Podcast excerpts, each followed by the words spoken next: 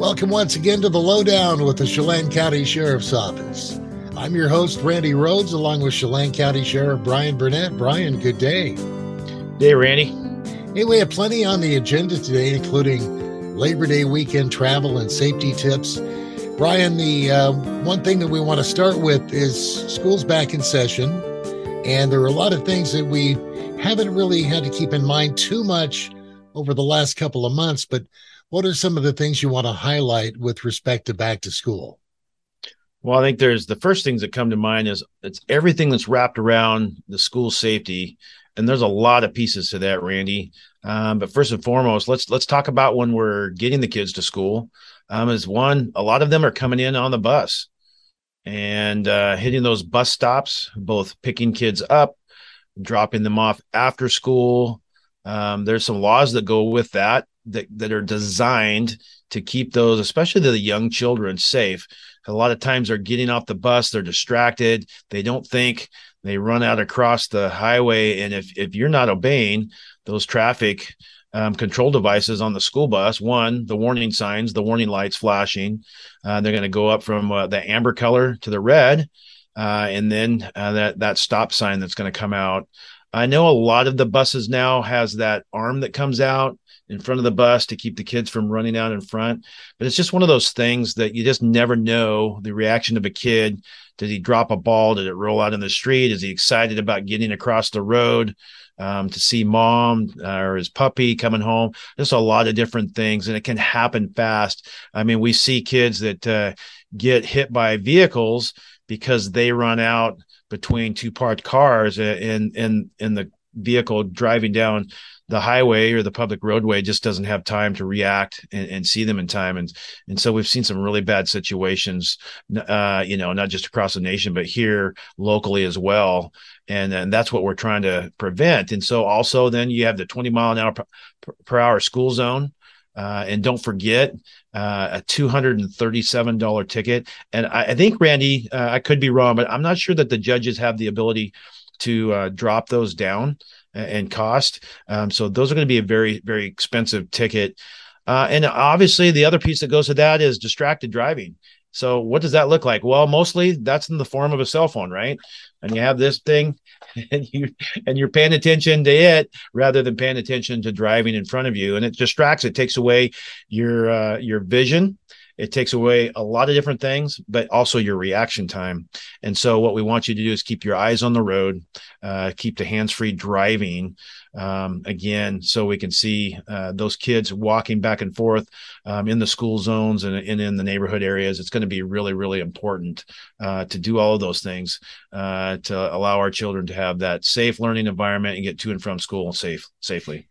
And you know, patrols are out in the 20 mile an hour school zones. And you mentioned that ticket of 237.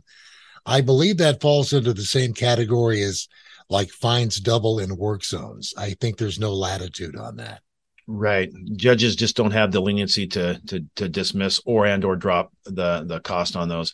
And it's for a good it's for a good cause. And, and we understand sometimes you got a lot on your mind. You're driving to and from work. I'm no different than you are. Uh, most of our schools are activated with those school zone flashing signs. Most of them have the the speed limit that comes up to remind you. Uh, we're just saying when you see those, boy, just really take the the effort to slow down and take the time. Use a little extra caution, uh, peripheral vision, looking around and looking for the things. Again, those kids are doing things that sometimes at that young age that we have to pay a little more attention to help them out. And you know, if you do pass a school bus when they've got the red lights flashing and the stop sign placard out, that's up to a $500 fine, not to mention the safety aspect of it. Right. We don't get a lot of reports on that, but uh, occasionally we'll get a report through the school district. They'll report, give a vehicle description or the license number or description of the driver, uh, and, and, and request that the sheriff's office go and and, and actually uh, make contact and, and, and write a ticket when appropriate. Uh, most school buses probably have uh, visual, audio visual cameras now, so we'll be able to actually have that in, a, in, effect to use for that case. And again, sometimes it's by accident, and sometimes because people are impatient and they just don't care. And when you're doing that, being negligent, you could even get that increase to a negligent driving or reckless driving if, if it's appropriate to to meet the probable cause. You know, Brian, is uh, when we're on the topic of back to school, I believe you uh, and the sheriff's office are in phase two of some active shooter training. Uh, tell us about that. Right, Randy. Uh, our office actually hadn't hadn't had this uh, training in quite some time. Uh, last year, our training program uh, in, the in the men and women running that training program came to us and and, and helped and asked us to budget for what they call sim munition rounds and, and, an application that goes into our active firearms. So we have these bolts that go in uh, for our uh, rifles. Mm-hmm. And we have them for pistols as well. Sure. And we can do force on force live active shooter training. Uh, we put on a course this year. Uh, it's one of the best trainings I've been to. Uh, we just finished up yesterday on the second phase of that. We did a four hour class training uh, last month. Uh, we did that up at Vale Elementary School in Cashmere, and we utilized the Alcoa uh, facility uh, since that that line is down. They have a lot of empty buildings and and uh, what we'll call classroom type of setting. Uh, office style, and we are able to use that uh, for those actually force on force active shooter situations. And it really, really brings home the fluid motion uh, the concepts, but also when you encounter an actual person uh, using force and what that looks like and, and the dynamics of it. Um, hearing back from our trainers, uh, it went really, really well. Uh, really excited to uh, put this training on, especially just before school kicks back off. So, is this when you guys are doing this training? Is that like on a sim screen? Do you have like real life bad guys and things like that or? No we gather up role players. We actually had uh, i think a, a, group of about 12 high school age students. Uh, we have some adult role players uh, in in both uh, playing victims and or suspect roles. And what we do we'll go through what we call uh, dry fire.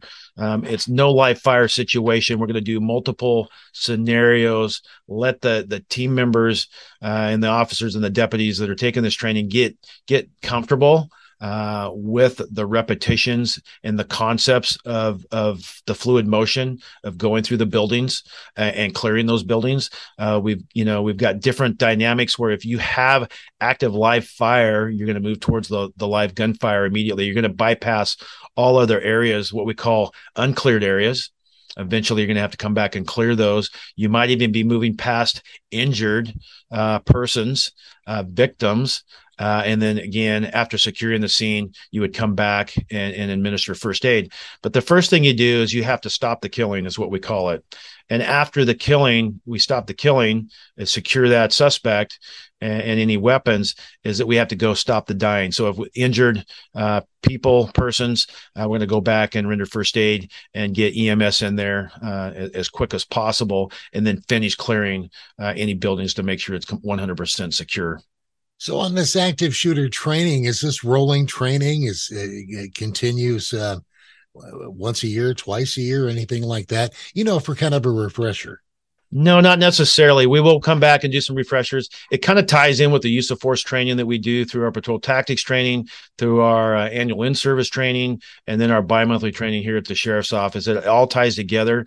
But this is very specific to the actor shooter training. When you have someone shooting, actively shooting, causing harm and potential death to people, there's there's some uh, concepts and uh, tactics that you use that are slightly different than you would in another in another scenario.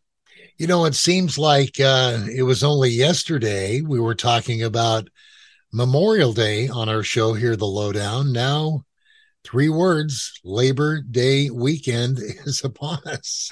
School, Randy, is back in session. We say this every time.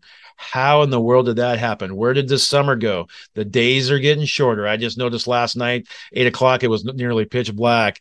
And it was just a, a month earlier, we were complaining because it was dark at 10 o'clock, right? It, once it hits that June 20th, it starts swinging back around. Um, Labor Day is a, it's not our busiest holiday of the year, but it certainly is a busy one. There's a lot of families and people try to get out one more good uh, great weather weekend coming in, and I see you know yesterday and today uh triple digits hottest hottest days of the week it's cooling down just a little bit and i noticed that next week we're going into that early fall weather going to be some gorgeous days and a little cooler temperatures at night brian as far as labor day weekend travel Are, are there any numbers how that stacks up to the Fourth of July, Memorial Day? It's got to be right up there on uh, on our area highways. I think it's one of the top holidays traveled in the U.S.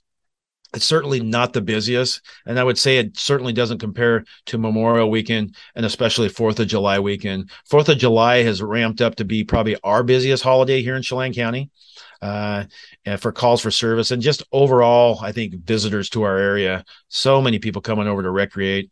Um, again, uh, just a busy, busy time. But Labor Day is nothing to laugh at. Anything can happen. It's still good weather. You have a lot of people out uh, hiking, camping, and boating, and doing all of those things, and, and, a lot of traffic on the roadway. So again, we want to we want to say, hey, good boater safety. Uh, use your PFDs, personal flotation devices. Randy, we've had a lot of drownings in Chelan County this year alone. Some uh, victims that didn't need to be victims, and condolences out to the families and the friends of those people. But at the same time, we want to minimize that and, and actually, uh, we'll t- we we have, we have the target zero for, right for Washington State traffic safety is either zero deaths in Washington State when it comes to drunk driving and different things. That's really what we'd like to see on our waterways.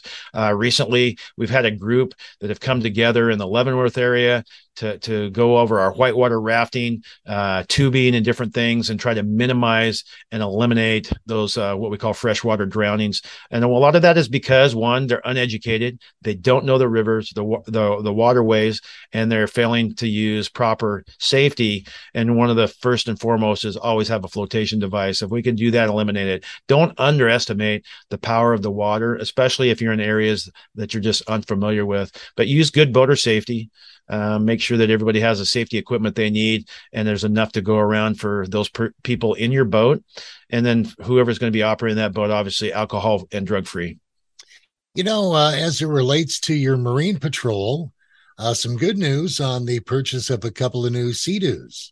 Yeah, we just purchased a couple uh, 2022 Sea-Doos. Uh, actually, the model numbers are RXT X300 uh, I don't get the privilege of getting to go and ride those and have that fun, Randy. Uh, we purchased those. Both of those came in at a total cost of about forty-four thousand dollars.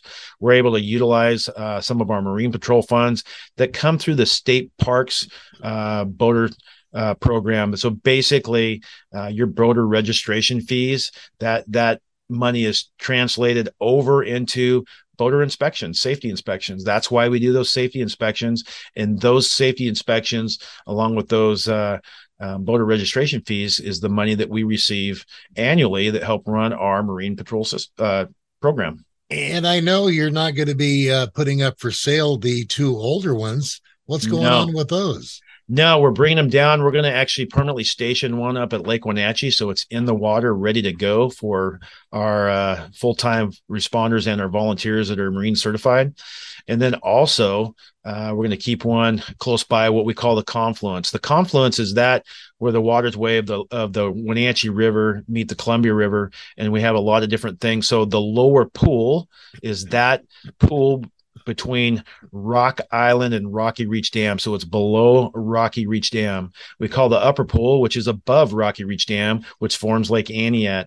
But having that close by, but having the one, especially up in the Lake Wenatchee area that's in the water, ready to go, is so much quicker than having to have a deputy hook up to one either in the Wenatchee or the Leavenworth area and trying to run code with a personal watercraft on a trailer behind your vehicle and then having to launch it is going to waste valuable time. This way, a deputy can just respond code, get there much quicker, and, and get in the water. Uh, the PWC will be there ready and available. Well, you know, that's really good news and congratulations mm-hmm. because mm-hmm. with our Chelan County Sheriff's Office, we're keeping up on the times, mm-hmm. getting the equipment needed for public safety. And that's job one. It is, Randy. And we just say uh, uh, thank you to those who implement boating safety, who implement the basic things uh, for our major holidays around here, uh, traveling back and forth, and, and having the respect uh, when you see your LEOs, law enforcement officers, and allowing them to do their job and, and not making their job more difficult, but actually assisting them and just allowing them to do their job. It's a big it's a big, big thing for us, and we appreciate it. North Central Washington, uh, no place like home. North Central Washington people, I think, are are some of the best in their appreciation for first responders. Back the blue and the green and back them all, back them all, Randy. Ryan, how about a uh, little uh, taste or a little teaser of what we're going to be uh, visiting about next time? Well, we have some promotions coming up. I think we might have talked about this briefly in the past. Uh, we have three sergeant promotions coming up the day after Labor Day weekend, September 6th. And those uh, uh men, uh, three men are going to get uh, promoted from the position of deputy to sergeant supervisor, going into t- some different uh, roles. We'll talk about that. we have quite a few members coming on in the next two months as new employees. Uh, we have a couple entry level deputies, a couple lateral deputies means they're deputies, and actually these are uh, officers that have worked for other agencies out of the state of Washington. They're coming in from different states, wanting to locate here in North Central Washington. Uh, we have a records position that we're filling, and then it's budget time. We're working on budget and presenting that to the commissioner's office and getting prepared to do that and just uh, move along and and and and uh, work on some different programs that we're looking at in the future. I'm trying to create office space and good working environments. Hey Brian, any uh, closing closing thoughts for this week? No, I think it's really pretty much just going into uh, a Labor Day weekend, Randy. Again, we just wish you the best and the safest of holidays.